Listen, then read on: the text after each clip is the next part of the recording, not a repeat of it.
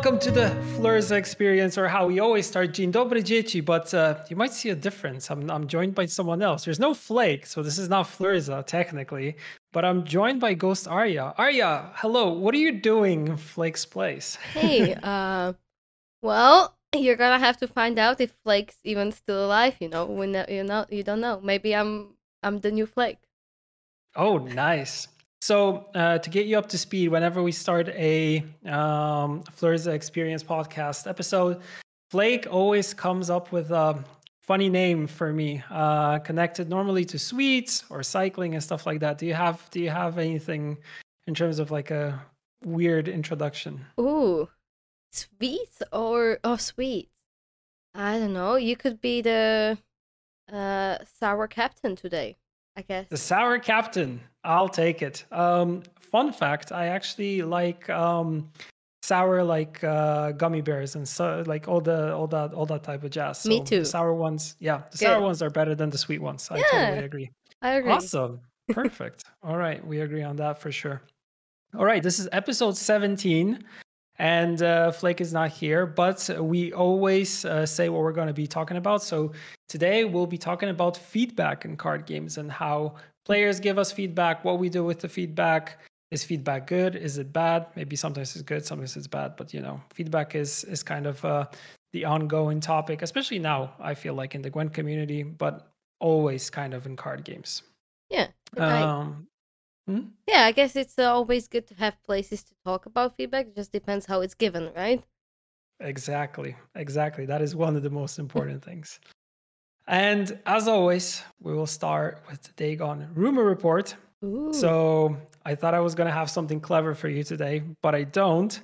Um, but yeah, we we uh, as you know had uh, this week a scheduled maintenance hmm in which we were scouting our servers to find any traces of Dagon. Ooh. And uh, while going through the metaverse and um, trying to find them, we even uh, hooked us ourselves up into the game, into the matrix, uh, like you do in Cyberpunk with this Neuralink. hmm And um, yeah, we we found the traces of zero percent of Dagon. So no, Dagon is not happening. Sorry. No Dagon. Oh no.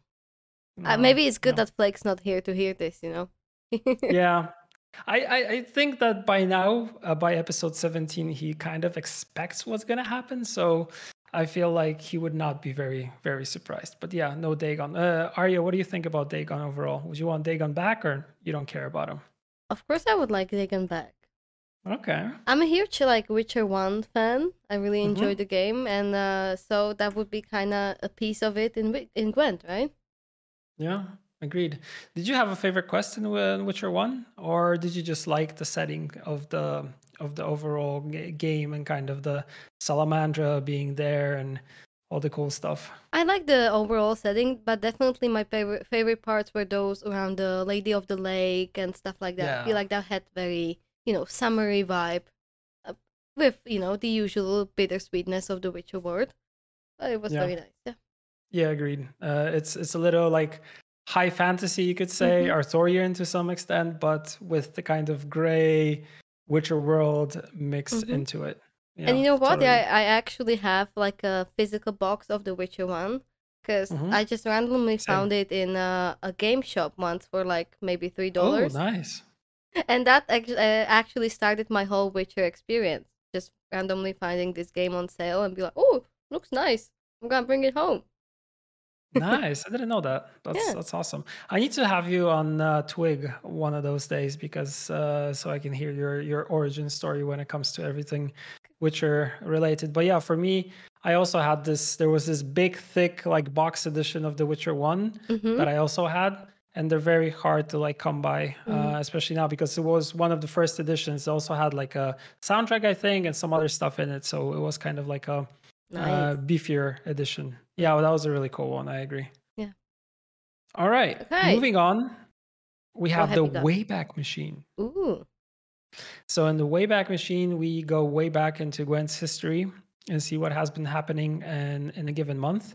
But instead of that, for this one, we thought it would be really cool to talk about an article that we did with IGN which uh, highlights our history of Gwent. So from the times of The Witcher 3 Wild Hunt and after the launch of Witcher 3, all the way up till now. And what we've learned through the process, there are quotes from uh, Vlad, there are quotes, of course, from Jason Slama, and from me talking about the history of the game and kind of uh, what we learned uh, from it. Uh, there's some cool imagery from um, the old challengers that we did in the in the crazy locations, plus a couple trailers. So I highly encourage everyone to check it out because uh, it was a pleasure. And shout out to Ryan Dinsdale, who um, from IGN approached us and has been pretty much in contact with us when it comes to cool articles and, and stuff uh, connected to Gwent. So shout out to Ryan. He's awesome. As every Ryan, I, have never met an uncool Ryan. And uh, yeah, so he, hit up IGN. It's also on Twitter. It's also everywhere. I think all of us shared it. So highly recommend everybody to check it out. Nice. And yeah, that's it. And I think that uh, since you mentioned the history of Gwent, it might be actually better for me to hop like in uh, and he can give you some actual, you know, insight and help with the podcast. And I'll go back yeah, to vacation. Yeah, let's let's let's have him back. Although I, I enjoyed having you Arya over instead of instead of him. To be honest, it's nice to it's nice to freshen things up. Yeah, I enjoyed being here. Maybe I'll come back some other time. Okay, he, yes, he really wants sure. me gone. hey, enjoy Take the care. podcast. Catch you later. Take care. I apologize for that intrusion. Oh no, we did we did fine. It was great. Did it was you? A great introduction. Yes. Can I take a wild guess? What was the percentage of likelihood of Dagon returning? Is it still zero? Yeah. How Hell yeah. know? Good to know nothing changes. I'm glad And that and you know and yeah, and you know and you know when we checked, we actually had maintenance um this week on Gwent. yes. And I, I said that during that maintenance, we pretty much hooked ourselves up to the servers and Mhm. we scoured through the whole like metaverse or cyberverse or whatever with their neural links and stuff like that. And then we found out that it's 0% chance, no traces of Dagon in the servers. That's He's good. gone. You, like it's like spring cleaning, right? Like you went in there, you you moved some boxes around, you looked through some old cupboards, and you're like, I still can't find them. I listen. Yeah. It is what it is. All right. Don't you don't you hate when that happens when you're looking for a specific card? When you have a lot of cards in the Oh my box and you're looking for one or like two copies of something. I remember I was looking for a Goblin Electromancer recently, and I'm like, I for sure have like five copies of that. And I was looking. Yeah, I think it was like he was reprinted, but I think he was Yeah. also imprinted in Dominaria. And I was trying to find him, and I could not find him. And he was like in the last box. There was like three copies in, in one row. I was like, Jesus Christ! I Yeah. had to like go through everything. that those kinds of feelings for me stemmed from when I was like four or five years old playing Lego, and I just have like my big bin of Lego, and I'd be trying to build something, yeah. and I and I knew there was like I'm like I have one little wheel or one little lever Yeah. or one little door. I'm like I need it, but and I can't continue until I find it. So I'd have to go through all of my Lego to find that one minute piece. It would take me like 30 minutes just crushing through it to find one piece. And if I didn't find the piece, I would just abandon the project because I'd be like, well, this is just useless now. So What? I would get you would not. I would I- just look for it until like I think Legos also is what like taught me resilience and kind of following things through because I would look for that one piece and look and look and look until I found it. And then once I found it, I was like, okay, now I can complete my masterpiece. well, I, if it's not a masterpiece for me, if I can't find the piece, then it's but not you'll worth. find it eventually. Well, if you, If you, maybe. if you in your mind, in the back of your head, know that you have that piece, you will sooner or later find it. but it's just like it'll consume you. It's like frustrating, right? And I get it with cards too because I'm the same way. I'm like, I know I have this one card. It's this random stupid common. And the and the the the consequence of that for me was because since I hate that feeling so much, I have organized all my cards by set and then by alphabetical order. So Wow. I had to because it was the absolutely only way I was going to be able to find the card that I needed when I needed it. So I literally invested an entire weekend to pull out all my thousands and thousands of cards, um, uh, and, and especially the flesh and blood ones, and, and just organize them, like separate them by Mhm. set, then by class, then alphabetical. And I was like, okay, now if I need something, it's like I need um, a Ranger Ice Arrow. It's called this. All right, pull out the set that it's in. Go to the Ranger stuff, alphabetical order. Ba ba ba ba ba. There it is. Uh, Ice Bolt. Bam, got it. Perfect, easy. Like that. But it took it like this is all off the back of a history where I just am in my room at five years old searching for that one little like window windshield piece for a car that I'm building with Lego and getting frustrated. So deep rooted uh, is this organizational beast within me, for sure. Yeah, I I totally get it. I have the same I have the same thing, but uh, I need to still organize my cards, and it's something that I've been kind of putting off. And the problem with this is that my collection is over ever ever growing, and uh, you know, the more you push it aside, the more work you will have later. But I would, I probably need to sort, sort them like by color and rarity. I think that would be the best. Maybe not by set, but color and rarity for Magic, I think makes makes a lot of sense. And it's it's on my list. It's on my list. It's it's a big undertaking, I tell you. Absolutely. It's a whole weekend out of your, you know, schedule. For sure. That's how I started organizing my magic cards was by color. And then I was like, "Oh, I need this one angel." But that all my white cards, like this gigantic box, they were not organized within Right. that. So it still took me a while to like sort through them. I'm like, "Oh, here it is. Serra Angel. Got it. Perfect." Like, There's Move on. also there's also these like apps that let you track the physical cards that you have, and you can like make a digital version of your collection, but that doesn't help you actually find it. no, it doesn't help you find it. The Plus, box, right? that's just additional work in my mind. Like, okay, now I have to go through every card and scan it on my phone like thousands and thousands of times. I'm like, Although eh. I would like to digitalize my my collection to kind of I think it's it's much easier to keep track of it later, but then I'm also afraid if I digitalize my collection, I will look at the price tag of it and I'll be like, "Oh my god, and how much money did I spend on these?" yeah, how much money did you spend? But how much money can you make if you sell Ah, them? True. Ah, all right. Oh. Uh, so I, from what I understand, that we're not, we're the Wayback Machine is going to be sort of substituted by a wonderful article actually that was written by IGN. Uh, if I'm not mistaken, was it uh, Yes. who wrote it? Uh, oh my god, Dinsdale. Ryan Yeah, we- Dinsdale, that's we- it. We, we covered this with Arya already a little bit. Oh, you did? Okay. We'll, we'll, we'll, we'll, we'll, we can have you talking also about the article. We'll- I mean, you were I'll- quoted in it. I am. I was interviewed for it uh, several months ago, and I wasn't aware of when it was going to come out or, or whatnot. But I'm glad that that it did, and um, that's that's about it. I mean, it was uh, they basically asked in terms of.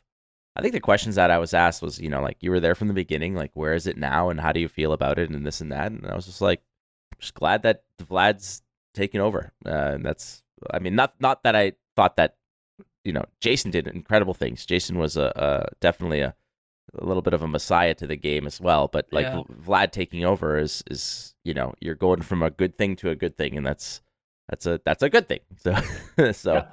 uh, All is good in the Gwent hood, as they say. yeah, damn right. Uh, so yeah, go check out the article. Is all I'm gonna say. Is IGN uh posted? I don't have a link, but we'll try to get you one either way. Just Google. That's what it's there for. But the exactly. It's topic also this on our Twitters and stuff like that. So Oh yeah, Go yeah. There it. you go. Yeah. So from there, if you followed all that stuff, then you should be good. yeah, you probably follow us. So take it from there. Take it from there. Feedback, Mr. Pavel Burza. Oh, it's out there. There's plenty of it. And I look, I always say when it comes to feedback, feedback is great if it's constructive. But there's uh, certainly a lot of feedback, and feedback has been something that is just immensely tied to, especially card games, any video games, frankly. Whenever, I mean, the internet and the communities and the people who enjoy things, when you're passionate about something, you'll always have something to say about it, right? So, uh, uh, feedback is kind of like a, a like an abundance of feedback is a symptom of a passionate community and that's a good thing and that's something that needs to be um you know really hammered down and clarified right out of the gate that feedback is always a good thing but there are definitely ways to approach feedback uh in one way or another and uh you as a community manager have essentially been the lightning rod for feedback for many many years so you can kind of push us off on this voyage here, and I will merely sit in the back and backseat you the entire way. Because feedback is a you thing, buddy. I'm only here to be the bad guy, I'm, Good. that's my role.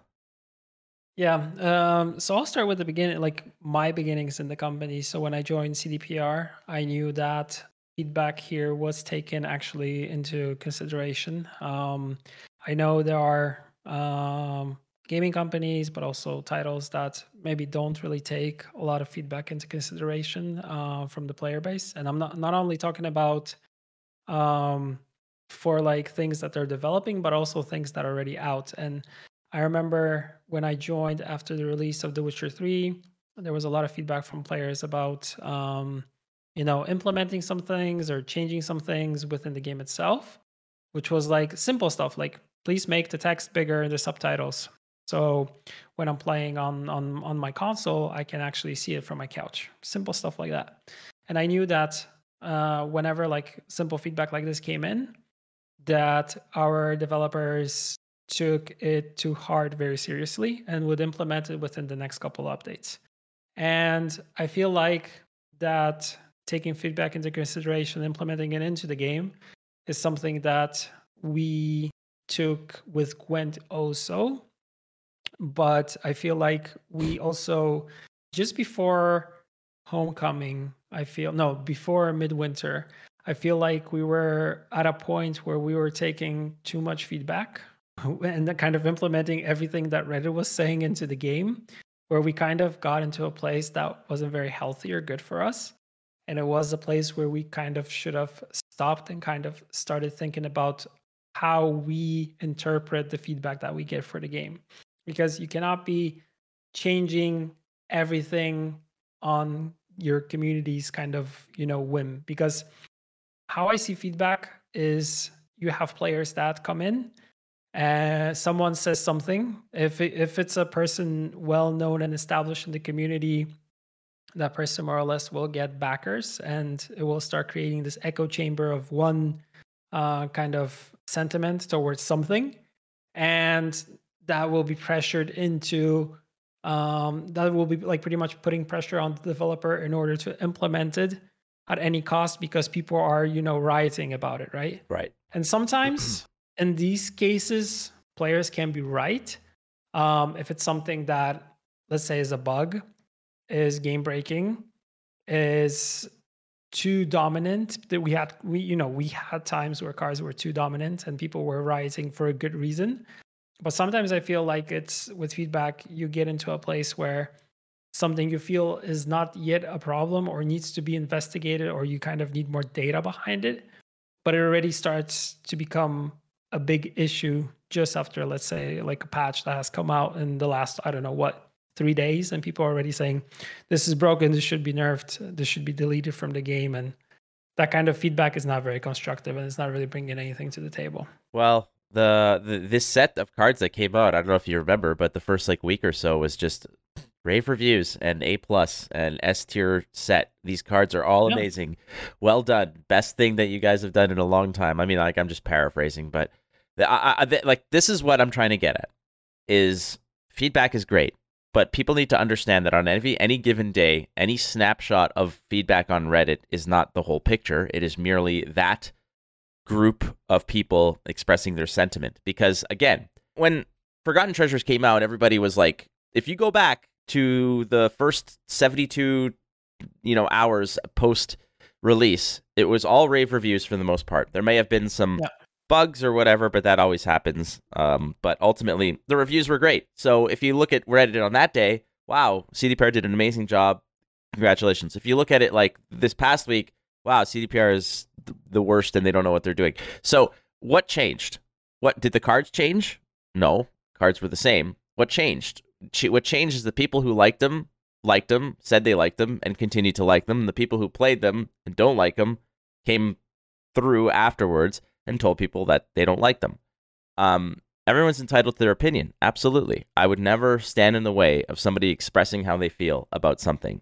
Um, what I will stand in the way with is when it's done in a malicious way without any constructive basis to it. But what I'm trying to get at here is that any given day is not the whole picture of what feedback is. Because if you go to Reddit and you say and you look at all the stuff, you'd think that everybody in the world hates what's going on. But that's not true.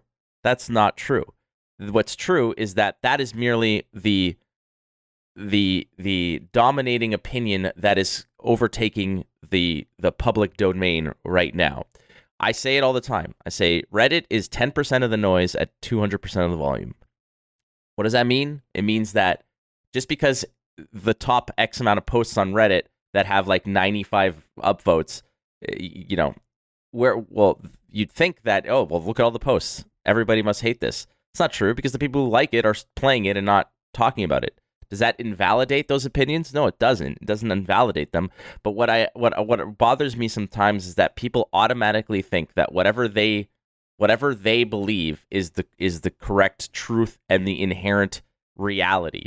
And sometimes that's not true because people cannot people need to understand that they need to they need to to disassociate their subjective views from an objective reality, uh, you know, an objective truth, and also that there's more out there than just what they feel. That their subjective opinion about something may clash with somebody somebody else's subjective opinion about something, and that doesn't make either person right. It just means that it just all it says is that my experience has led me to this this sentiment, and that's what it is. But the difference is, is that some people take that negative sentiment, fire it off in this big angry letter or whatever, or post their whether it's whether it's done respectfully or not respectfully, they'll post their opinion on the internet, and everybody will crowd around it and support it for whatever it is. And if it's a positive one, well, those tend to bubble up very soon. Like those are uh, usually the first things to bubble up because the people who play it, appreciate it, go back to playing it and appreciate it. And those who don't like it go back to talking about it. But feedback is a very you know, it's a it's a tough thing to to nail down because you know, at first glance, it's always swaying in one way. There's there's never like an equal balance of both. It's one or the other, but that's not always the whole picture. And that's what I wish more people would understand because you'd think that like the way that people address certain things sometimes it's that the entire world all hundreds of thousands of people playing gwent on any given day share their opinion. And that's what people need to shake is that that sense of whatever they believe is is the over overall overarching opinion of everybody. Yeah, and I also want to add that if you go to different places like um, Facebook, Twitter probably pretty much shows same things as, as as Reddit. But if you go to places where you would not expect uh, maybe the core, let's say hardcore gaming players, um, so places like YouTube, places like Facebook, so comments there are kind of different to the ones that you see on Reddit. People are complaining about different things. Um, surprise, surprise. And I think it's just different communities being, you know, in different places talking about different things which they like or they dislike about the game. But I feel like I agree that, you know, when uh, Forgotten Treasures came out, everybody was on the hype train saying like, oh, these abilities are cool. This, this is awesome. But in between, we kind of also had a patch which changed some stuff and kind of addressed some of the issues that were um, things that maybe were a little bit overpowered, like, um, you know, traveling priests and stuff like that and after after that month was ending and the meta was kind of uh, coming to a close, let's say, because I I feel like with uh, monthly updates you have you know you have the month ending and you kind of see where the meta is at the beginning of the month and how it is at the end of the month, especially when you have a card drop. And the decks that were prevalent there were, of course, uh, some variations of Golden Nekker slash Aerondight decks and, and and stuff like that and people just jumped on a uh, train of saying that all the decks are the same because they contain these two cards, and that you cannot pretty much play anything else in in in the game itself because if you're not playing those two things, then you're doing something wrong for sure. And there were also like you know echo chambers saying that this is taking away flavor.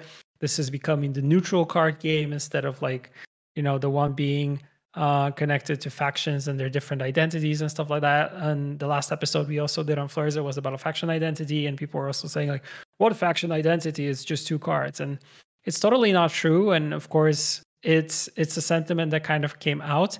I feel like it has calmed down a little bit right now, but in the beginning of this month, it was something that everybody was kind of talking about and kind of sharing that same one opinion of you know those two cards and you will get this and i feel like you will get this in in any card game or any game which is kind of balanced on a regular basis. Um, you have this in league of legends you have this in um, rainbow six probably siege also where people talk about which one which which operator is is uh, the one dominant and which one's worse. And um, you know you had the same thing for for overwatch and for other games. And i feel like it's it's it's something that is opinion based to some extent, but also is done in a way so there is some feedback sent to the developers uh, so they kind of see it and they kind of act on it. But i feel like they only act on things that is based off of data that's one. And then community sentiment is something that is taken into account. Like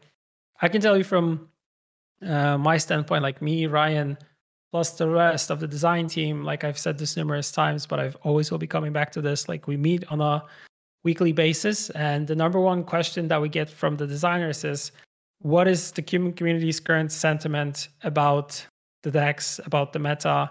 What do they think? And we kind of bounce those things off of what they think and also what their plans are for the next month or the next couple months. And also we kind of gauge it when it comes to the data that we have gathered uh, throughout you know some time so all these things taken into consideration kind of uh, you know patch in and lay into the next update that we have in the game data is an important word i feel because it, people typically don't have access to it, and that's one of the beauties of card games that are exclusively played on a digital client. You guys can just go to, you know, go into the data, filter what you need, and get in results and information that you're that are, is is part of the the balance process and part of the directional process of what you're designing and and such. But um, other card games don't have that, and it's tough. So uh, many times people just assume that what their experience is everyone's experience.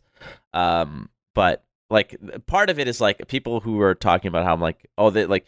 The other thing is that I see a lot is on Reddit is there's a daily post of of and like it's probably even a cut and paste of this topic, which is how the hell do you beat X Y Z deck? You'll see it about Mill. You'll see it about uh, you know, Syndicate. You'll see it about this. You'll see it about that. I saw it about Relics. You know, a, oh, a deck that, like, which is fascinating. Like people complaining about that. They're not complaining, but like frustrated about their their inability to consistently beat a particular deck. So if that it's like that's the part of it that, that that it's also you know true it's like because to somebody this person who can't beat a relic deck other players will be like how can you how are you losing to a relic deck? It's not really a super strong deck anymore. You know, like change your deck or change uh, your strategy. It's, pretty good after after the, the you know the the, the recent change right. to, the Brewers, right? No, no, right. But what I'm saying is, I'm saying it in the in regards to like the fact that everybody has their own boogeyman that they're that they can't beat. For some it's Mill, for some it's Lippy, for some it's this, for some it's that. And at the end of the day, everybody has this this tough deck that they that they have trouble with and then they'll voice their opinion about it this leads to the fact that again it's a subjective thing because some people know how to beat things and it's all also skill related. So uh, you know uh, part of feedback also is understanding that you can't balance a game to appeal to all skill levels. You can't. You absolutely can't because the good players will find and understand the ways to beat strong decks, and to them, those strong decks are not OP and unbeatable. It's merely that they're tough and that their strategy has to shift in order to find an avenue to beat it.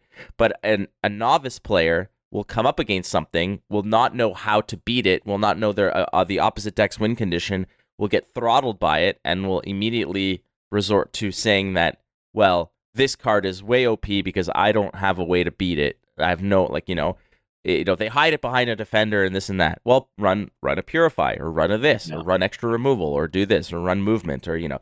Anyway, l- long story short, it's just that feedback is an important element to card design and and the health of a card game.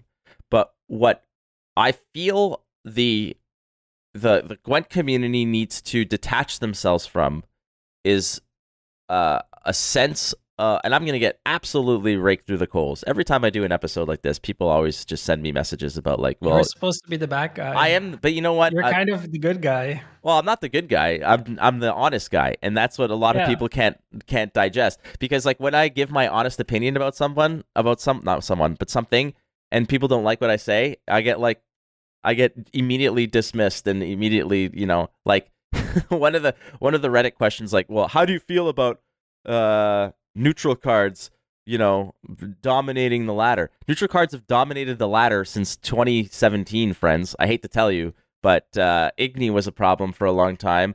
Uh Heatwave's been around forever.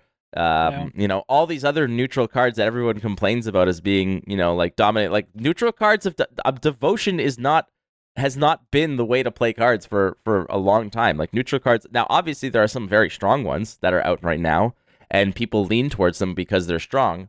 But the question was, is like, how do you feel about neutral cards being so good and dominating the ladder? And I said, I feel the same way as when devotion was dominating the ladder. You know, symbiosis devotion or um uh or like lined pockets devotion or all these other devotions that were around. Um oh um what's it called?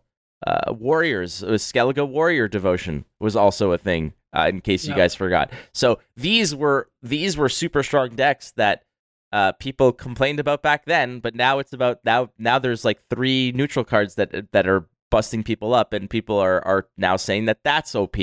So there's no fine balance. There's no fine balance at all. And But again, isn't that isn't that like in ev- any card game? It- Like, it is about never- any card game. In any game that is competitive and has a multiplayer aspect where you're going against someone else, there is always going to be bound to something that people will just you know lash out about or hate or love or or, or, think about and discuss and stuff like that. But that's that's the point, right? And I feel like it's it's a good thing that you mentioned there have always been some neutral cards which are available since they're available for all, all factions they can be used like heat wave like an aeromancy royal decree all that stuff like now it's Aerondight, it's it's Ciri, it's um, Golden Nekker, it's Ring of Favor and stuff like that. Yeah. So I mean, of course, people are playing with these cards, especially the the the later mentioned uh, because they're new cards and people want to use them because the new utility on the card is good. I'm not saying that you know this is the only way to get into pro rank because you see people saying like oh my god i made it to pro ladder and stuff like that with a deck that didn't contain these cards so it's still feasible it doesn't mean that these are the only cards that you should be playing at you know and and if you don't play them you're you're you know you're not going to make it anywhere Well, the other part about it is also that, like, do you do you remember three Rogue One back in beta, Ciri Nova, just drop it on the board, 20, Yeah. 24 points, easy. Yeah. Like, hello, 20, 24 points, one card, no no questions asked. Just drop it on the board, you're good. Like, where where's everyone? Doesn't just do people forget about that? Like that was every that was in every single deck.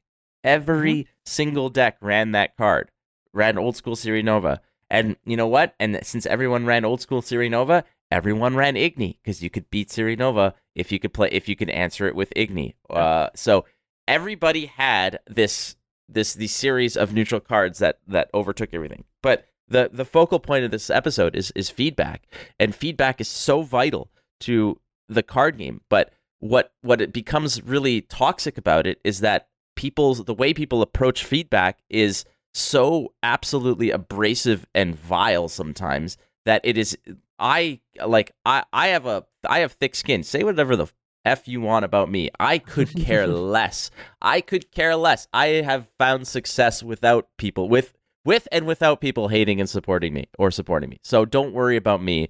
Say whatever the hell you want from me. I don't care.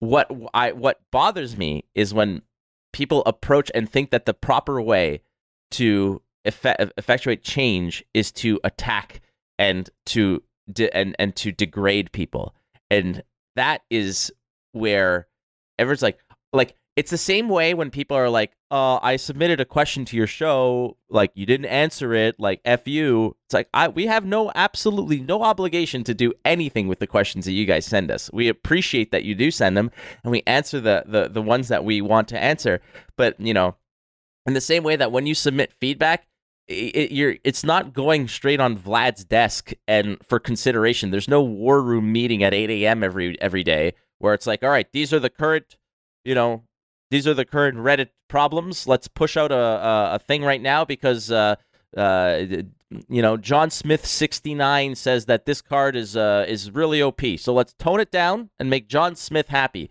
And uh, to be But- fair though, but- John Smith but- had but- 70 upvotes. That's 70 people out of several hundred thousand that are upset here. So let's be real. Uh, let's make it happen, and let's get John Smith 69 420 Kush Blaze it. Uh, you know, have a let's make sure he has a good weekend. Yeah, but I just wanted to say that if, if if there is a topic that is coming back and is coming back and forth and is something that people a lot of people are talking about, these things actually they they are being discussed within you know the proper teams within um, CDPR. So it's not. I'm I'm saying that the, the the most important thing here is that even if this feedback is coming in, and maybe sometimes it's valid, maybe sometimes it's not very valid, it is still being discussed within um, the company who is responsible for the game. In this case, us. So it's not you know it's not like we do not talk about these things. They we talk about them and we either say, okay, this is a problem, this needs to be addressed. When can we do it? Next update in two months, and maybe we can hot fix it, then we do it. If it's something that we do not address and we do don't don't don't do anything about it, that probably means that the problem is not existent in this case. It's much easier with live ops things like I don't know contracts or rewards that are not being granted. So these are things that for sure are, you know, errors on our side and should be fixed. Right. Like eh the, the sooner the better. And but if it's balanced, it's kind of it can be either way. It can be yes or a no, and you can be going, you know, either one direction or the other direction. Well, so that's that is the responsible approach from CDPR's standpoint, and as you should, you should be listening to the feedback. But I feel like there's an and there's this unfair expectation from people submitting feedback that their feedback should be immediately addressed and taken as the gospel truth about things. And this is this is the the this is the the sort of the the abrasive part. This is the rough part about about taking feedback from Reddit is that there's there's this holier than thou approach to it by many people. I'm not saying everyone, so please don't quote me on that because a lot of people submit their feedback in a very constructive way and they could be real pissed off and real annoyed, but they can present their arguments in a good way. Trust me, I I I know all about submitting constructive feedback and and being taken out of context sometimes. But at the same time, in in in, in the way that people do present it, they have this this air of like I am correct here. So what are you going to do yeah. to appease me in the shortest term possible. I mean, Gwent already pushes updates what every month, right? Like there's a patch every, month, yeah. every there's a patch every month to rebalance. That is that is already more frequent than any other card game you'll ever see. That is a fact. Listen, I play so many card games, digital and paper. I play Runeterra, Magic, uh, Mythgard, not anymore, Cards, KRDS, uh, Gwent, you know, uh, all kinds of card games. No other card game pushes balance changes as frequently as Gwent does. It's just Agreed. the truth. And this kind of comes back to the fact that a lot of people who play Gwent don't play any other card games, so this is the only uh, uh, the only experience they have within this kind of you know situation. And that's fa- that's fine because some people only want to play Gwent, and that's good. But there needs to be expectations here about the process of how feedback becomes actual change and part of that is considering it and putting it against the actual inherent. Like if you go out there and say, I lost to this card or this deck four times in a row, it's OP, it's busted, it's broken, fix it. This card is is over the top, crazy, stupid, stupid good. And then you go and check, well, okay, so that that's four games you played, and yeah, the card beat you four times, no problem. We understand that's that sucks. Uh, we also have data on two hundred thousand other games. Yeah. uh, of those two hundred thousand other games, uh, that contain this card that you're complaining about, uh, the win rate on that deck is 47%. So it's so is it you or is it the card? Because if we yeah. nerf the card even further, suddenly this card becomes a 42% win rate deck, and that is that is beyond uh, unplayable. So that, yeah, it's that, all about the sample size. In well, this case, you know, the, the the the the we kind of see a bigger picture than your four to five games that you play. And I have games that I'll queue into like four games and I might be losing and and it's and I might think it's just because of like one card, but it's sometimes it's just me not executing the game plan properly or I don't know, me t- trying a new deck or me changing stuff within the deck in order to kind of fit into the current meta based on um, you know, the rank that I'm in. And you know, that's that's still not the the biggest sample size when it comes to like overall balance for the whole game. So you based off of those four to five games, you cannot expect people to to to change stuff. And I feel like I I have to second what you said. Like people sometimes come with this expectation that I am right, you're wrong, you fix it. I'm telling you now how to do it. And yeah. I feel like you know whenever you're and and and and I feel like it's also a problem when it comes to feedback being anonymous because you, like you said you're getting from someone someone 69 or 420 or blaze it 93 or whatever. And and then you know you don't know who this person is. You don't know and and, and also it's in the internet. Sometimes people just troll. They just troll for fun. They don't care uh, about a change or anything but they just you know they find like a topic or an echo chamber and they keep on spamming and keep that thing going just for the laughs of it or just for fun. And it doesn't mean that this is going to be like valid feedback that we should be taken into account in any way. The the other part about it and like like I, I haven't played in several weeks. I'm taking time off you know but I aria was here and she was playing and I sat and watched a bit and uh while she was playing and you know I hadn't had as much experience with a card like Aerondight or Ring of Favor or whatnot I just I haven't but I watched it in action. I'm like, yeah, these are very strong cards. These are incredibly strong cards. It's incredible that you are the only person who is allowed to play it, apparently. Or you are not like, this is the other thing. Is like, everybody can play these cards. And I get it. Now you're saying, oh, well, devotion's no longer viable because these neutral cards are so big. Well, not everything is viable all the time. Because what happens if suddenly every card gets a brand new devotion, every faction gets a brand new super powerful devotion card, and now you can't run Ring of Favor and you can't run these. It's cyclical, and I get it. And I and people are are saying, well, buff devotion because it needs to combat this.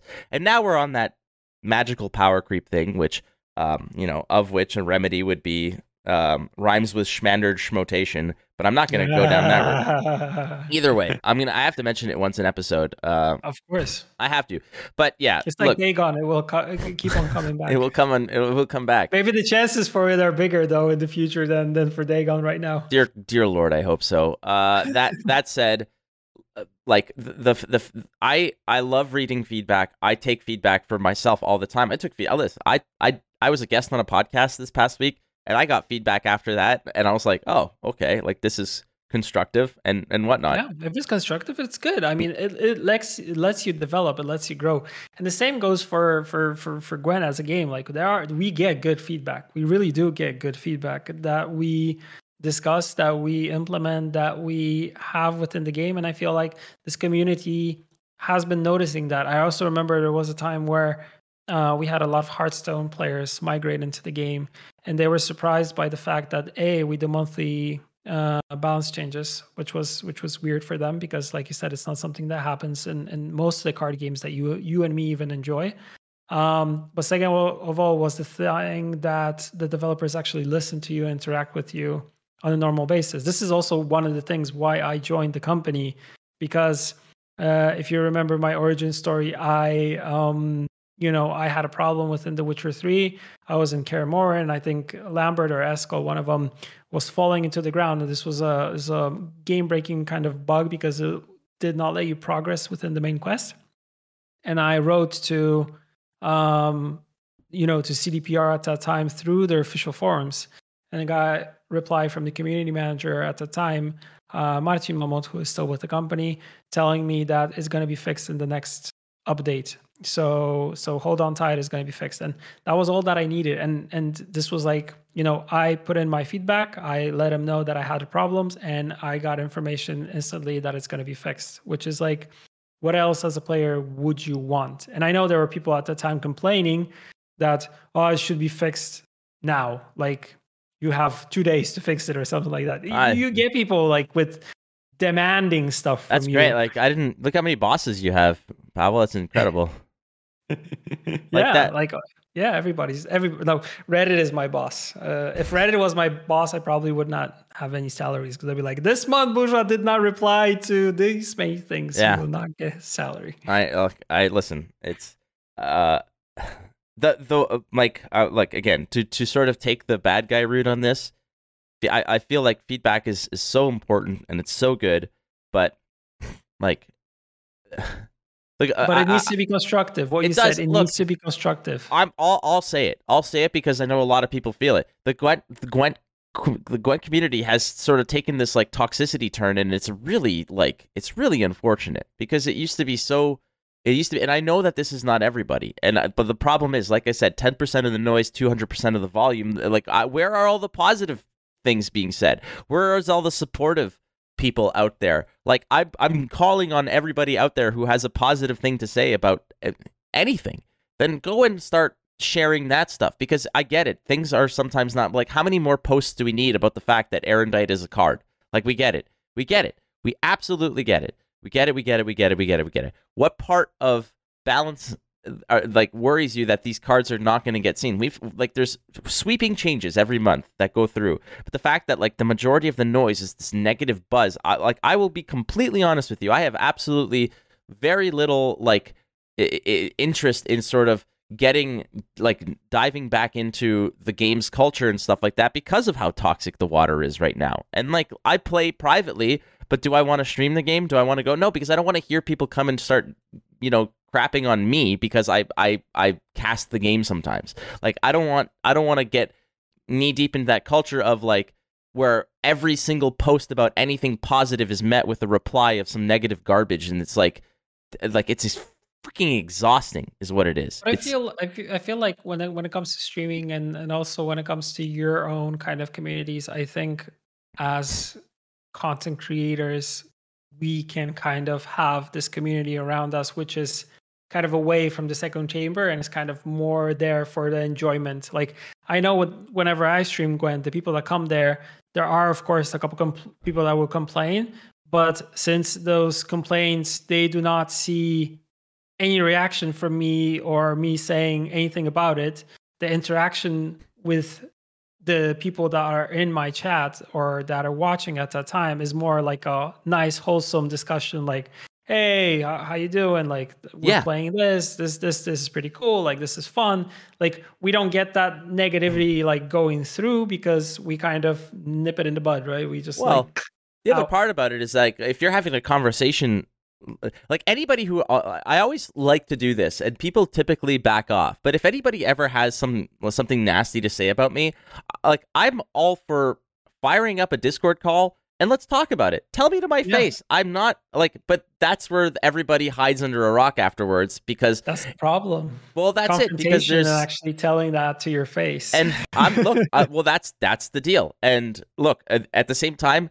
there are there are very there are popular people within the Gwent community who say crappy things about me, and when I confront them privately, I'm like, "You want to talk about it? We could talk about it." Like like adults, they burrow away and are completely poof gone, ninja dust, disappear. Yeah. Like that's what they do.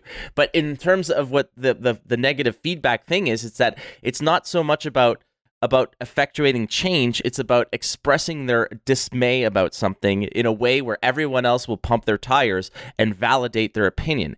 And their opinion is va- is is as soon as you have an opinion, it is immediately validated. So what how do you invalidate your opinion? Well, you attack people and say and and and and go after and like like one of the questions we got was like CDPR is clearly incompetent. And then boom, and then they ask their question. I'm like, is that really like you could take that that's out? how you start your question Basically, right? so everybody who has an opinion, your opinion is immediately validated merely by the fact that you have it. How do you invalidate it? You do sh- shit like that. That's how Yeah. you invalidate it. So it's not it, like it's the easiest thing to give feedback. It's it, it, the- and and have it validated. It takes effort to make yourself look like an absolute clown and automatically just be like, you know what, I we're not listening to this. It's the same thing because I don't care if you tell me that I need improvement and I'm not good at what I do. But tell it to me in a way where I can understand how I can improve. Because in that case, it's not just a matter of you wanting something to improve. It's a matter of you wanting to prove a point that you're some hero that you know I'm I'm like this. Yeah. You know I'm gonna be that guy who's gonna come here and and tell the boss that he's shining armor. basically I'm gonna, I'm gonna a- tell him how it is. yeah, I'm gonna tell him how it is, but I'm gonna use a I'm gonna use a fake screen name, and I'm gonna Yeah. make sure that uh, I only reply to con- to to comments that validate my side of the story, and I'm not gonna listen to anything else. Look, if you have an opinion about the game, it is immediately validated. Okay, that is that's a fact, but there are ways to do it, and if you're if you know like the whole thing about like, uh, I just told them that they're stupid and they should fix their game. Why aren't they listening to me? Well, there's your answer. there's, there's your answer. Yeah. If And you, you know- if you if you any conversation you have and you tell the other person that they are stupid, automatically gets you out of this conversation. This is not a conversation. It's it's pretty much you saying that okay, he or she is stupid, and that's not a valid argument. yeah. That's just that's just you not having arguments and pulling that like out of your butt and saying like, okay, this is this is like my last play, but it's like Yeah, well, there's he- no point of talking after that. can right? can I can I say the question that was submitted? Mhm. All right. Well, he, here's example 1A of how not to approach a Pass situation. on feedback. yeah, this is not how you do it because I can I could easily I can easily reword this to make you look like it like a like an actual competent human being, but rather you take the approach of I'm going to be a hero and I'm going to I'm going to I'm going to have so many backhanded insults in this in this comment that I'm going to look like a total god about it. And I'm going to go home and I'm like, "Oh my god, they read it. I'm such a badass." This isn't how you not do it, okay? This is the question. Some players claim that CDPR is incompetent, yet you managed to introduce the same bug with Summoning Circle, showing the deck order again. How do you manage to do it? What do you like? like, come on, like really? didn't address that. It's you not a could bug. you could you know how you you know how you ask this question? You say there have been multiple instances where cards that there where cards that are played search your deck and look at your deck and it is an unintentional thing that it shows the deck in order. How does Mhm. this continuously occur and how is this a, a re- or like why is this a reoccurring problem? Is that a bad way to say it? Takes everything that in the spirit of what you want to say, but weeds out all the douchebaggery that you pump into these questions. And this is why feedback is on Reddit is mostly disregarded. It's because it is packaged with a, a shit bow on it. Like that's what it is. And this is part of like my little rant about why I could care less about feedback on Reddit because it is mostly, you know, produced in such a garbage way and it's terrible in that regard. And that and the consequence of that is that the many many people out there who are presenting great arguments as to why the certain things need change are lost amidst the this this sea of of floating garbage like this. And it's unfortunate, but that's Yeah, but sometimes sometimes there's good feedback. Like uh, we get a lot of good feedback when it comes to journeys and adding new stuff to to to to them and or changing something. So there are there we get good feedback also out of Reddit, but there are sometimes the ones that are connected mostly to balance are because the ones to balance are very subjective and they will kind of never get through or they're just um, you know when it comes to like interactions and, and validating them. And i feel like there are a lot of the ones like the like the one you read where people are just going th- th- you can see that they're typing those out uh, while being pretty much just pissed at the world or at the game and that's that's kind of their way of of dealing with it and kind of venting out um, and letting it out kind of and uh, spinning that kind of negativity. And i feel like a lot of people also in their on the you know on reddit and also on the internet are kind of just they're just waiting for someone to start you know the talk and making something negative and they just bounce off of it they feed off of it and i feel like they keep on creating this this negativity which is not good for anybody else like on a normal like human basis. Like if you're surrounded by negative thoughts and you're always against everything that that life must be you know pretty shitty for you right? Because you could be you know happy or if you're giving feedback or anything like that just just give it in a constructive way. Like we have we have we had people writing essays to us or like you know uh five pages of of stuff like that or design ideas and things that come out of like pure passion and love for the game. And there's just like oh this balance shit. The cdpr sucks. And and and that's okay what am- what am i supposed to Yeah. do with that true i story. can pretty much just take it and throw it or just write to you thank you for your feedback period Yeah. And well, yeah, like that's a no offense, but like if you're going to hide a good idea within a cocoon of garbage, then you're not. We're not like I, I would imagine that CDPR is not interested in cracking that shell of of shit to get to that you know that juicy bit that you've nestled into because you think that you're like some sarcastic god. That's not how that works. Uh, true story though, I did uh, start writing my proposal as to what Gwent draft should look like. Uh, and uh, then I just stopped. so uh, I I gave up on that, but uh, I did have it that all flushed out. But that's how you present feedback. you don't go in and say this is garbage, change it, and then I'll get mad at something else. But anyway, look, I want to applaud and I want to end this this discussion on the positive note that there are immensely there are, are there's an immense amount of people out there who are positively influencing the game and providing feedback in constructive manners, whether they like something or not. And do not misconstrue positive and constructive feedback. Sorry, constructive feedback with positive feedback. Yes. It's not the same yes. because yes, you can, be yeah. yeah. So when somebody says that something's garbage, you could say it's garbage. Just be like, look, I I said it. I've said that. I say that all the time. I listen. I have told the the the Gwent developers that I think that the draft mode is is really not functional and not not good.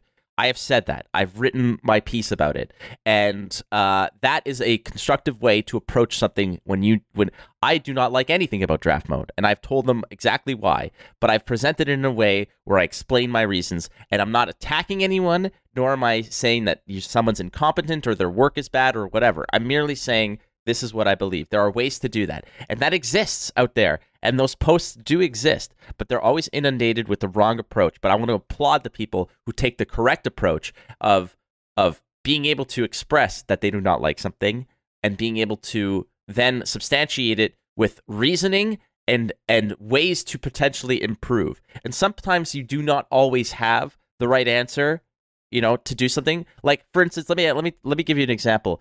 Uh if if somebody gets a, a bullet wound to the stomach you know, and comes to me for help, I might not know how to fix the problem, but I know that shoving a knife in their eye is not the right way to do it. I know I can I can make that distinguish. Uh, I could distinguish what uh, what the wrong approach is without having to know what the solution is. You know, so that's definitely a, a way here. So if you don't like something, you don't necessarily need to have the solution to it. You merely just need to under, uh, be able to articulate why it's not working, and that's Yeah. perfectly fine as well. And for those people out there provide feedback in a constructive and and and and you know friendly way.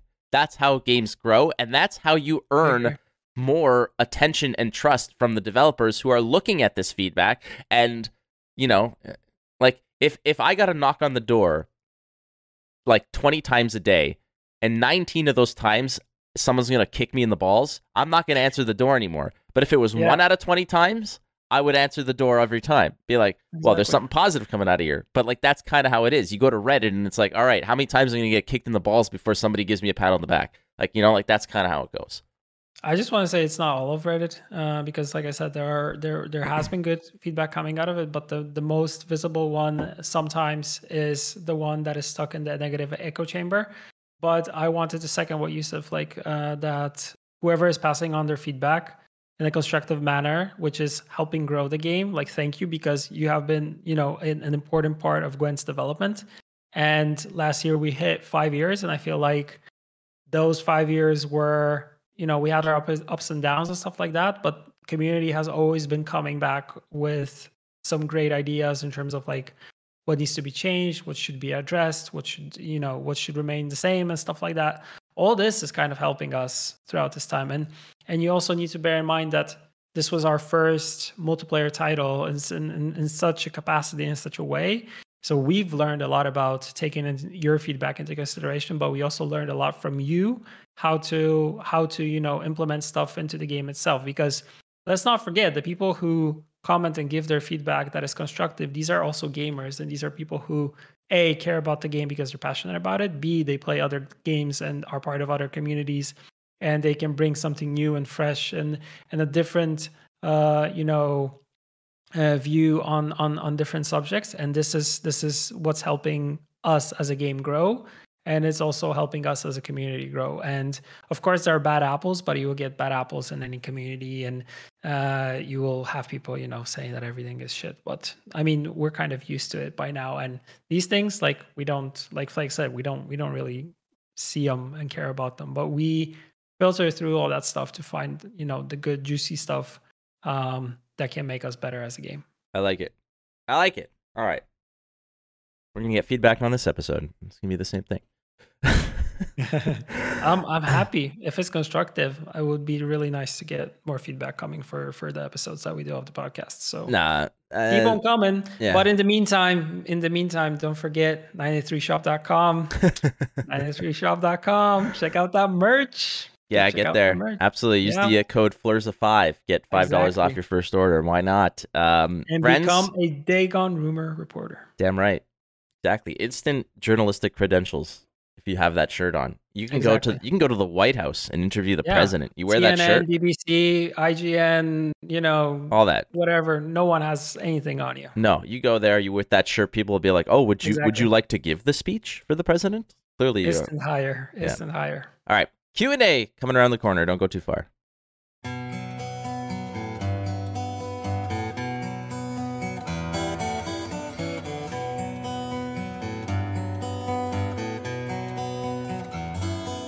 All right. Hello and welcome back to the Q&A or the mailbag as we love to call it where we take your questions from uh, Reddit and Twitter. As you guys know, we, we weren't here last week, so we're taking last week questions uh, for this week's episode. Um, and we'll start off with Mercer. Good Awesome, guy, awesome, good guy, awesome Mercer. Dude. Awesome dude. Love him. Yep. Uh, okay, my super important question is why have we never seen Flake with a beard and Burza without a beard? Hmm. I do not remember if you ever were beardless when when we met. Like you were Uh, no, when we met, no. 2017. I don't think so. I, I think in 2017 was the last time where I shaved my beard for like a brief But we- second. yeah, we met at the end no, of like- 2017, so that's you probably had your beard back then. But I don't think there was a twig that I ever did without a beard. There was one that I had only a mustache uh, back in the day for like uh, November. For your porn But- shoot. Yeah. but um, I hardly ever shave like completely. Like the the thing that I have right now, like a light kind of uh, beard stubble kind of thing, is is is like the lowest I'll go. Um, I wanted to shave recently completely, but uh, my wife said no. So, um, you know, he can argue with that.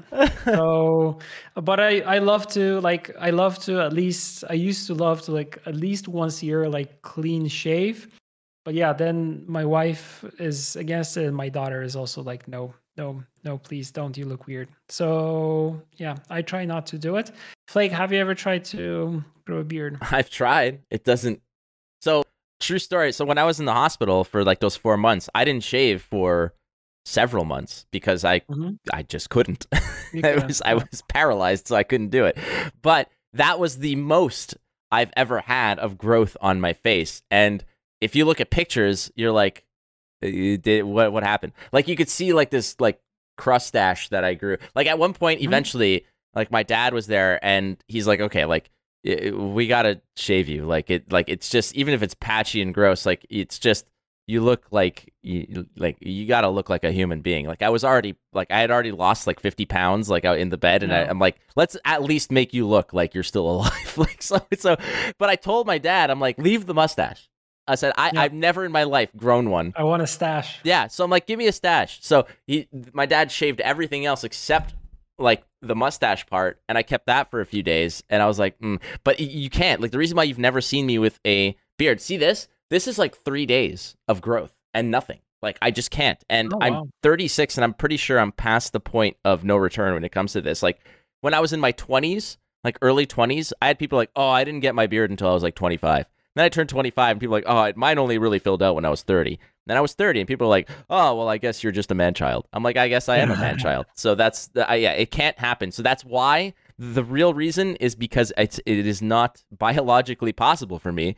Um, and frankly, I'm okay Yeah. with that. I'm all right with that. Yeah, I shave like I once every five days. normal. Yeah, It's it's I, I envy you. I wish I wish I could do that. Um, it depends kind of uh, on on on your biology. Let's say some people can grow one very easily, and they have like and and also the thing with it is like if you start shaving early, and I think I started sh- shaving quite early because I don't know I was like 18 maybe 19. Th- that was like the earliest where I started shaving. Like the more you shave it, the thicker it grows back, and the more volume kind of you know uh, it gets. So you kind of need to need to maintain it more and it grows back quicker i feel um so yeah i'm i sometimes i just wish i can just shave it off but i know that you know it's going to be three days and it's pretty much going to be visible so um but it's good for the yeah. aerodynamics on your bike.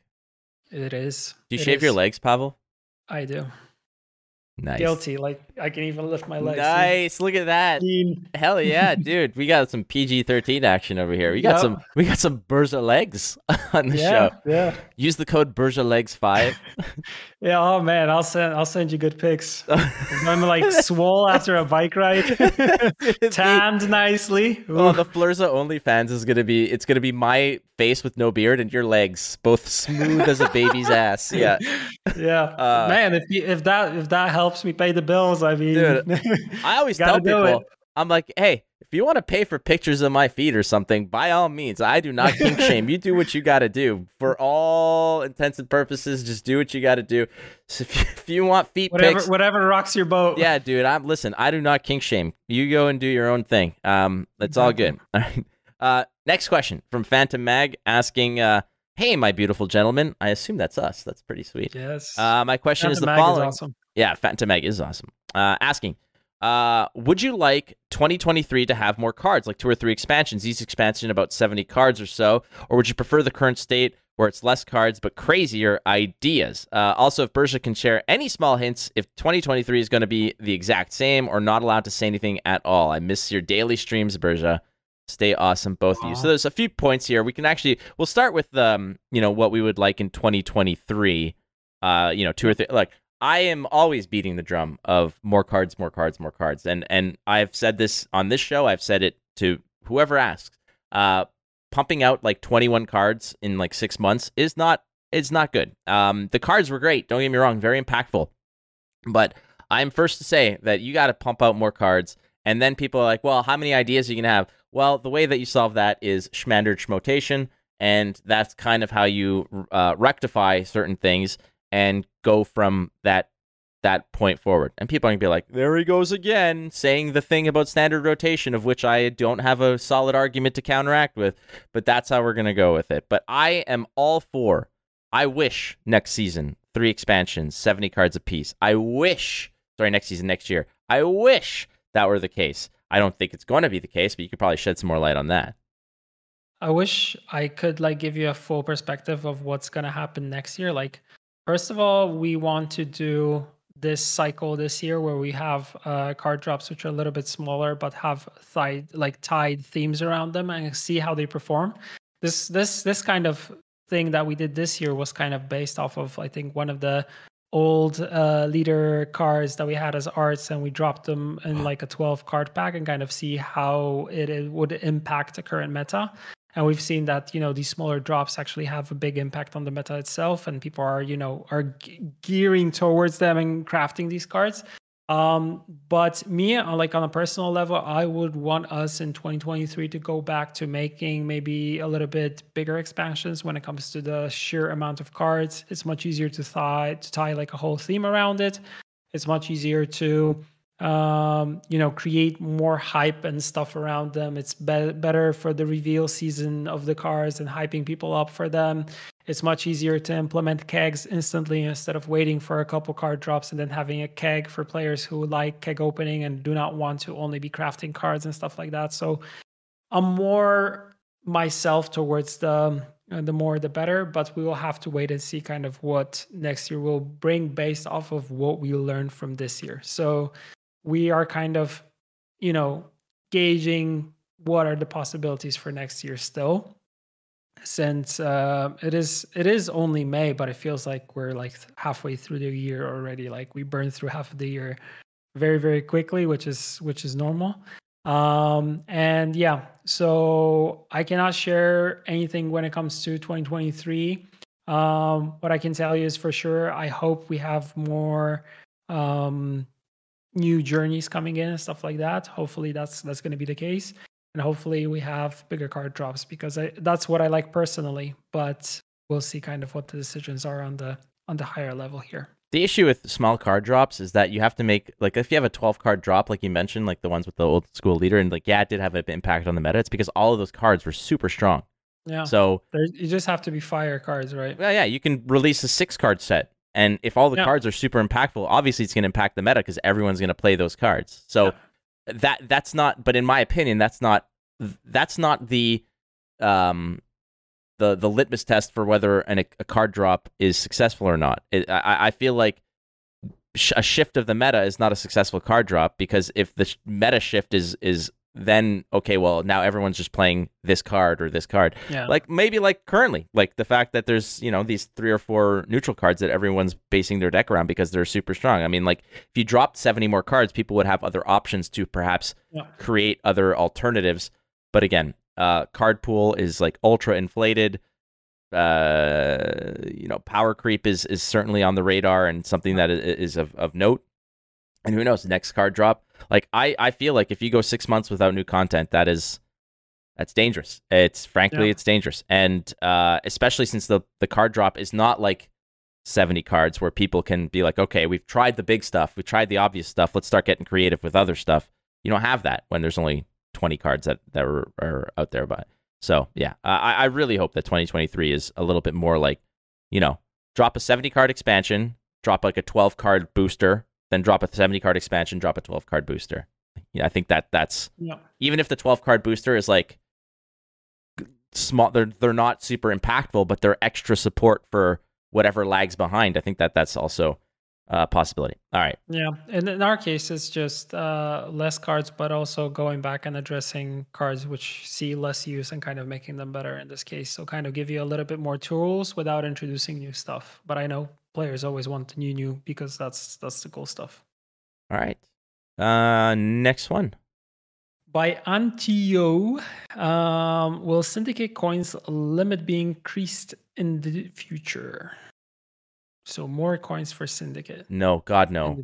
uh, look i don't know if they're going to be increased but i think that if you do increase the coin limit it's going to be the worst thing ever. Imagine imagine uh um you know dropping a siggy for 11 and having 11 coins imagine the Yeah. the absolute because part of it is also the fact that if you do have a bigger coin increase, that means you have a better coin carryover uh, Mhm. from round to round, and also your tributes would have to be probably reestablished. You know, cards that are like tribute nine, that's your whole bank, so you have to work towards filling your whole bank.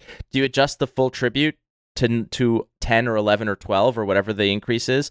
Uh, in which case it becomes harder to attain potentially, which then means you have to play Siggy and you have to build a deck to support it. I think nine is just the magic number, and I think it's perfectly fine. But I think that increasing the coin limit on a deck or a, on a you know that that just means that in round one or two, where people are just trying to fill their bank to carry over to four or five to the next round, eh, you know, it's a little bit easier. And then the what about the Flying Redanian? Is the Flying Redanian still coming out at nine, or is it coming out at ten or eleven or twelve? So there's a lot to be think. I think that nine is is the perfectly Nine fine number. sweet number in this case. Yeah. because there are like the the the repercussions of filling your bank to beyond nine is like what if now King of Beggars comes out and now you can click them twelve times instead of nine Yeah. or or whatnot. You know, so yeah, so or there's tunnel drill. or tunnel drill. Yeah, imagine an extra click or two on tunnel drill. Like it's it's obscene. That can Or be that can be a lot. That can be game changing. that could well, I mean, tunnel drill was already game changing. Yeah. So, um, yeah, uh, I think that's clean and clear. I don't think that it's gonna happen. I don't think it should happen. All right, you're up. By Kajikar from um, Twitter. If you had to make this, there's actually a couple couple questions. I'll start with the with the one about Eurovision. Uh, I don't know if you know what Eurovision is like. I only know what Eurovision is, because people on my Reddit thread talk about it. People like Jaggerus is always about it. Uh, Alicia always talks about Eurovision, Yeah. and I have no clue what the hell she's talking about. I just know that it's like the problem is, is here in North America, the amount of singing talent shows that there are is obscene. There's about 953 of them, and 954 of them are terrible. So uh, I we don't have Eurovision, obviously, for we because we're not in Europe. But I have seen clips and I've seen how how awesome it is. I always felt that uh, competition that uh, is nationality based always gets a lot of support and always gets a lot of passion behind it. Like even here in Canada, like the World Cup, we haven't the Canada hasn't fielded a team at the World Cup or any kind of football um you know contest at the highest levels in God knows how long. Canadian like men's Canadian soccer is terrible. We're just bad. But but when but we're such a multicultural country that when there is a World Cup, everybody goes out to the bar with their colors because everybody is like their mother was born in Italy or they've uh, they've immigrated from Poland or the Ukraine. And you know, you got people from the UK here. You've got you know uh, whatever um, you know uh, countries that they're from, but they all come to Canada and they all whenever there's a match, it's like you know who's playing because you can look out the window and see the flags on the cars and the people Yeah. with the jerseys enjoying themselves. So if that is kind of what the the passion and the spice that Eurovision brings, I'm all for that. I think that that's awesome. So when it comes to me and Eurovision, I hate it. I think it should be eradicated because it's terrible music. Um, sorry, I, I've uh, I've been known to have a very specific music ta taste, um, which mainly consists of. Actually, no, I'm not. I'm not that. I'm not that harsh. Um, I would say my my dad is more harsh when it comes to music and stuff like that because I let things slip and, and go. And there there are a couple pop songs that I would say that I uh, enjoy, but mainly it's just um, I just like rock music mainly. Um, and it's old school, it's new school stuff. It's uh, but I I don't shy away from hip hop, uh, you know, electronic music and stuff like that. So I'm not by any means any uh, person saying like only you should be only listening to this. But I feel like this is kind of like a bad popularity contest from countries choosing some weird ass like uh, musical you know like i would i I'm, I'm even afraid to even call it music because normally it just sucks and it's just just bad for your ears and and these people have no talent. And uh, they go head to head against each other to see who who's better and they make like a whole show out of it and I feel like I, it's it's it's just a waste of money, and um, I hope my taxes are not paying for these people to actually travel to these events and stuff like that. Because if if so, I wanna I wanna pull out my taxes because uh, yeah, it's just it's just cringe. It's bad. It's it's I, I know some people like it, but I think they just like it for the for the cringe uh, So of it. So There's uh No. there's some feedback for you. Yes, Post that one on Reddit on Eurovision yes, Reddit. yes, yes. your- I will go to say Get- that. Please close this. This is crap. Yeah. Thank get, you. Get your 73 upvotes and then feel like Yeah. CDPR or Eurovision has to hire you. Has, has to they hire have me. to Exactly. respect you. Yeah. I don't even want them to hire me. uh, whom would you send from Canada? Uh, I I was I don't even. I'd send myself. yeah, I'd The send Flake's myself. new boys band. Damn right, exactly. Uh, what was it? Uh, what's Polish for boys to men? Like uh, chłopci, uh, chłopaki, uh, chłopaki i pan. Uh, so- Chłopczyki, mężczyźni. yeah, there you go. That's that's will be our. Uh, I'll get Shinmiri to come with it. We'll have a North American team. It'll be me, Shinmiri. Uh, I'll get McBeard out of out of uh, out of hibernation. Retirement. Yeah, he'll come by. It'll be great. We'll do And that. merchant. You need merchant. oh well, I need a Mogwai. Need a tenor. No, but Mogwai's European. Like, but so is Yeah, Merchant. true. Merchant can't. Like, these are all Europeans. Like, uh, we have to True. like we're we're doing a North American invasion. We'll just, we'll, we'll just get him a visa or some type of, you know. I don't know who else. Who else is from the states? Who? Bushy? I guess Bushy maybe. I suppose. But it's like midway through it, it's gonna be like eh, midway through the song, gonna be like, "This sucks." Yeah. like, all right, thanks, Bushy. shit. Yeah. Uh, all right. Let's let's move on. Uh, what else we got? Um, when it comes to other questions uh, from this dude, uh, you if you had to make a Witcher movie only from all three uh, from all the three games, like looking into Witcher one, two, and three, if you took only the side quests, what would it be? Like, which direction would you go uh, when it comes to to Witcher? And and there was some. Um, there was an example from him saying that um, that would be nice to kind of do like a noir crime detective Geralt spin. Um, and that's of course one of them for sure. But I feel like us here, we would just make a um, Geralt playing Gwent uh, against different opponents and di- in different um, in different places. So this would be a mashup of all the um, Gwent uh, battles that can happen, and we would pretty much make a spin, and this would be an animated Geralt. So it will be Yu-Gi-Oh, Gwent set, uh, you know, set in the Witcher universe with Nice. Geralt as the main protagonist. That's that's how I would spin it. I would do it totally. Ten out of ten would be the best show. I don't doubt it. Marvel did Marvel Noir series um, Yeah. comic books back in the day, and they were excellent. It was a re-envisionment, uh, like a reimagining of of the characters and their and their powers and such. Like Spider Man didn't really have spider powers uh, in the traditional way, but he was a detective who like put on a mask and would like lurk in the shadows to to catch people.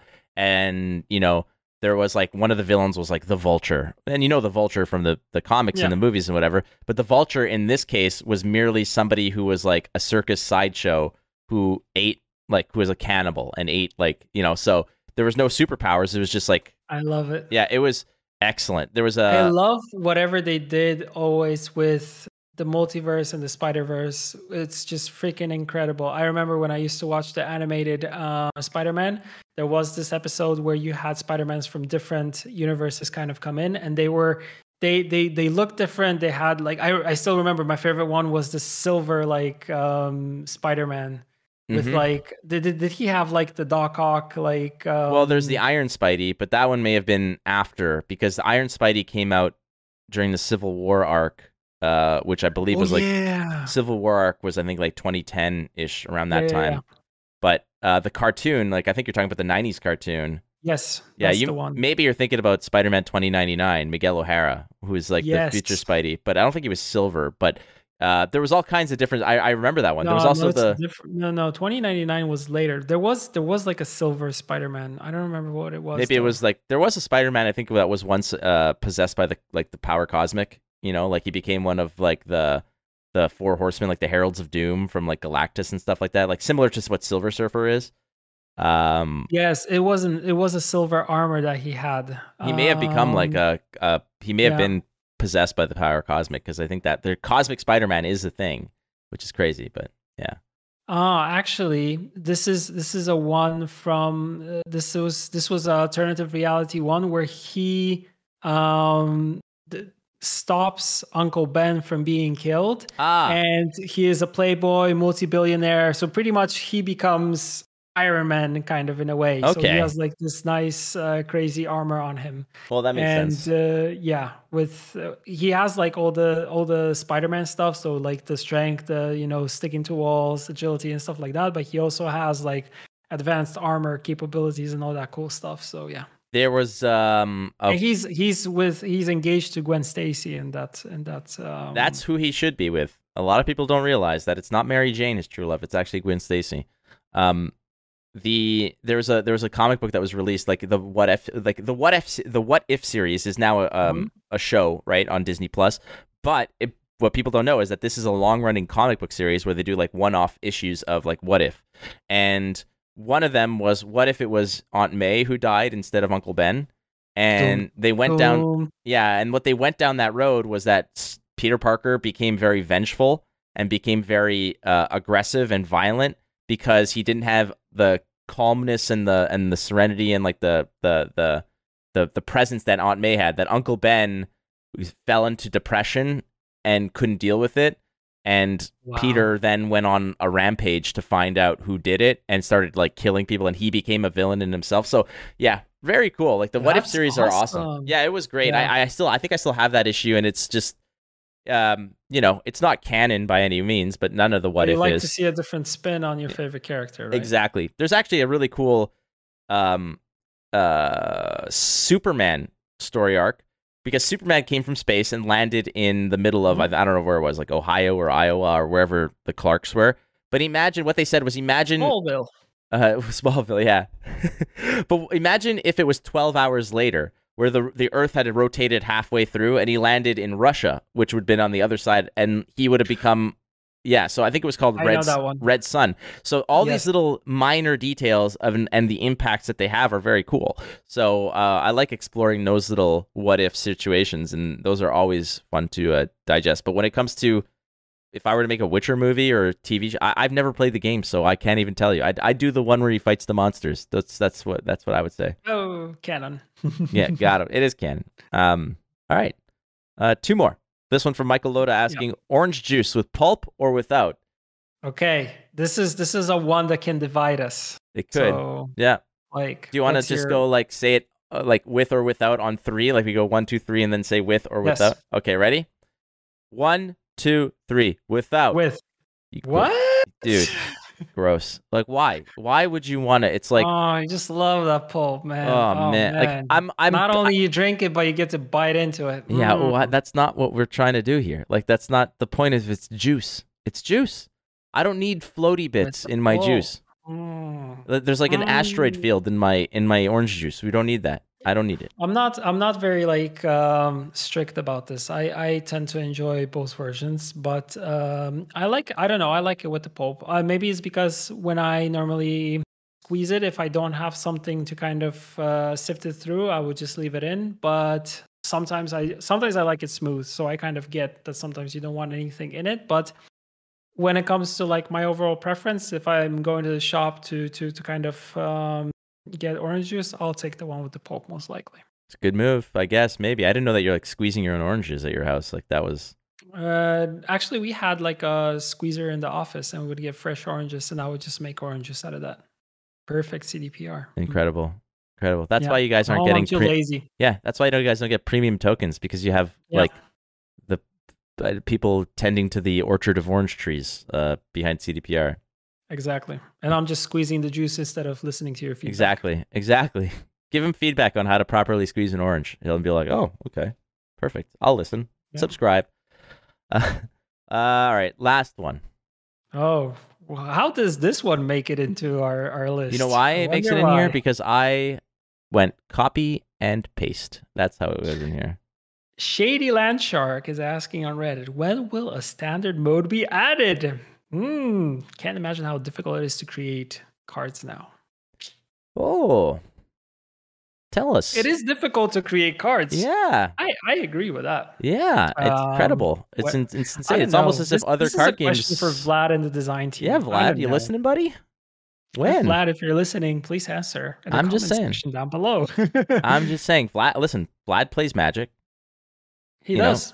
Vlad knows all about standard rotation and and But Vlad mainly plays uh, plays drafted magic though. Huh. right. Oh, and oh, more more things that could possibly uh, be changed and See? improved upon. Look, I put it in here because I just wanted to because I thought it was fun to just go ahead and rehash. Of course, I But- love I love you uh, sticking standard rotation Yeah. everywhere. And I love getting the messages of people telling me I'm stupid and wrong without any actual arguments. But but but um for the you know health and longevity of the game and the creative space necessary i fully believe that a standard mode uh is necessary and uh yeah that's i mean i've said it for 27 episodes now so that's where we're at yeah, this topic will always keep on coming back. Absolutely. Like, love standard rotation. Me, not so much, but I can be convinced. yeah so i don't know what else we can uh, we can go on we did miss the last week i was kind of busy you were kind of busy everybody was so so i'm still busy but i i wanted to make sure that we got this uh, under wraps and i think that it was a- Love you, man. i love it listen i don't don't even Love start doing this podcast. i know i know So much fun. listen if if ever i'm no longer involved in gwent this podcast will live on in some way fam- Yes. sh- uh, form or, or way we don't know what We'll but- talk about card games. Even even if we have to self-publish, we'll self-publish. Yeah.